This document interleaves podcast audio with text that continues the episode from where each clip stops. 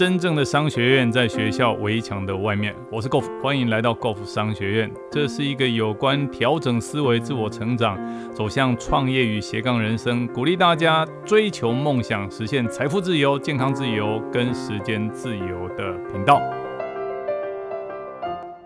读书会，马云内部讲话，关键时马云说了什么？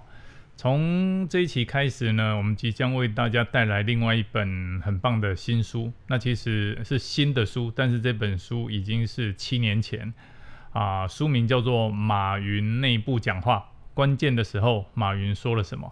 那为什么当时我会想要买这本书？最主要是因为二零一四年的九月，阿里巴巴在美国这个纽约证交所 IPO，这个股票上市。当时集资两百四十三亿的美金，这是史上空前，所以我那时候买了这本书。那这本书当然，马云他自己本身，因为他是一个非常优秀杰出的领导者，呃，姑且不论他是不是这个中国首富或者世界排名第几有钱人，那个都已经是超乎我们的想象。但是这本书非常吸引我的地方是，我一直在想的是，一个人为什么可以成就这么大的事业跟版图？尤其他面对的是一个不可知的未来哦。当时他在杭州，他放掉的是一个非常稳定的中学教师的工作。那他找了十几、二十几个人一起谈创业。听说了，听这个马云的描述，那个时候大家只是笑一笑。那最后一个人跟他讲讲说：“好吧，你你要你要做，你去做吧。那如果发现不行的话，一定要再回来继续学校当老师。”我我觉得。这件事情让我看到，其实当一个人他心中真的有那种梦想、有激情的时候，他是会想办法克服所有一切的困难。那让我更好奇的是，在什么资源的情况都没有的情的的的状况的基础之下，马云是如何把整个阿里巴巴从一无所有带到今天这样世界第一的规模？那让我更好奇的是，其实这本书哈，真正让我推荐的地方是这本书。就是马云的演讲稿，他是如何对他的员工进行所谓的思想的沟通、观念的建立、愿景的塑造，让他的员工相信这个方向就是对的。那如何在各个不同的关键时刻发生危机的时候，他跳出来讲话？我觉得这一本书真正棒的地方就在于，他不是去描述他讲话的重点，整理他讲话的重点。而是把把他讲话的语气，甚至于他前面有些跟员工的暖心的对话，全部都把它一五一十的记录下来。我觉得是这本书让我非常喜欢的地方。我在思考的是，身为一个领导者，如何把我们自己的理念传递出去。我我觉得很多人都说，马云之所以成功的地方，在于他能够把他的理念一而再再而三的。啊，告诉他想要传递的那一个人，然后能够让一群人朝同一个方向前进。其实我们在讲的所有的促销，这个就是最重要的精髓。好，那所以我会想说，未来如果有有机会的话，我把这本书呢，我照原稿的方式，好，我我认为他讲的话，我另外再去做转述，一定会削弱他话语的内容。所以我觉得我用念的念出来给大家听。那邀请大家，如果你没有时间读书的话，可以来听。哦，马云内部讲话这本书的内容。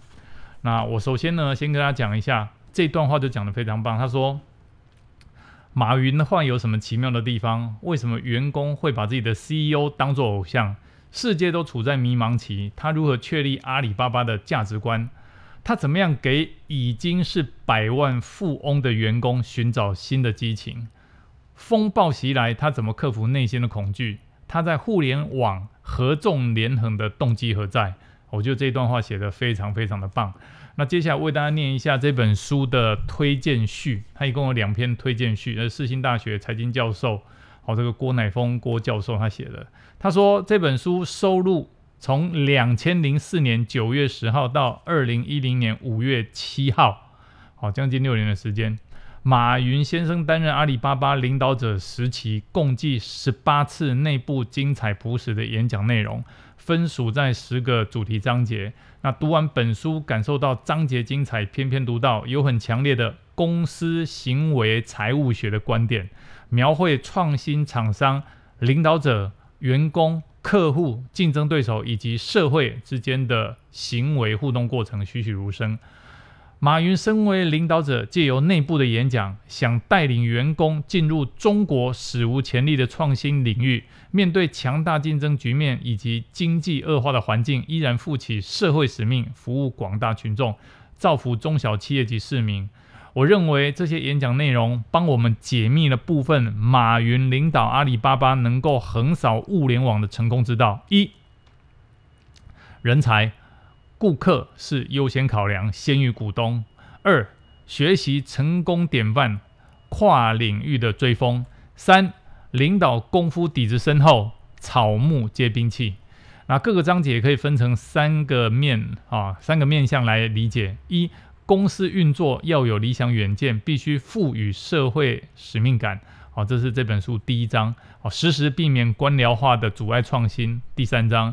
面临创新风险，要能够心理调试。第四章二，员工是资产新血轮，带来活力。第七章，财富增长的同时，不能够让员工丧失创新的激情。第二章，哦，团队运作氛围要具活力及草根性。第五章，也要有安排员工长期生涯规划。第十章，哦，第三个，第三个面向。互联网的核心不是技术，而是感受欲望。好，第六章，遇到强劲对手要有心法。第八章，走进世界大市场时要能够提供差异创新服务。第九章，好，这是第一篇的推荐序文。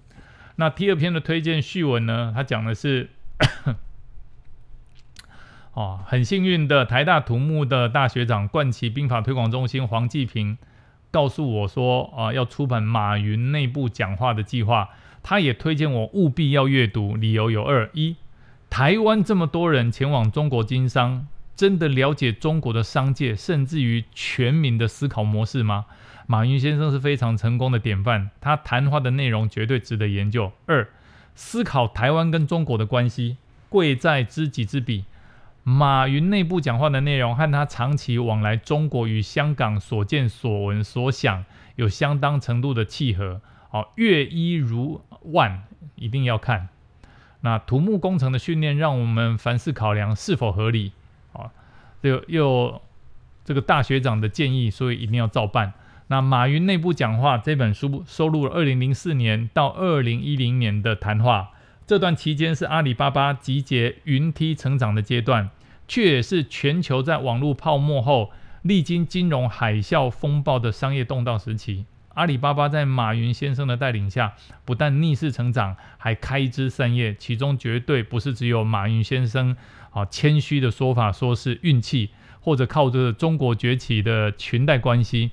马云先生从自我的哲学脉络中所架构的蓝图，是成功的关键。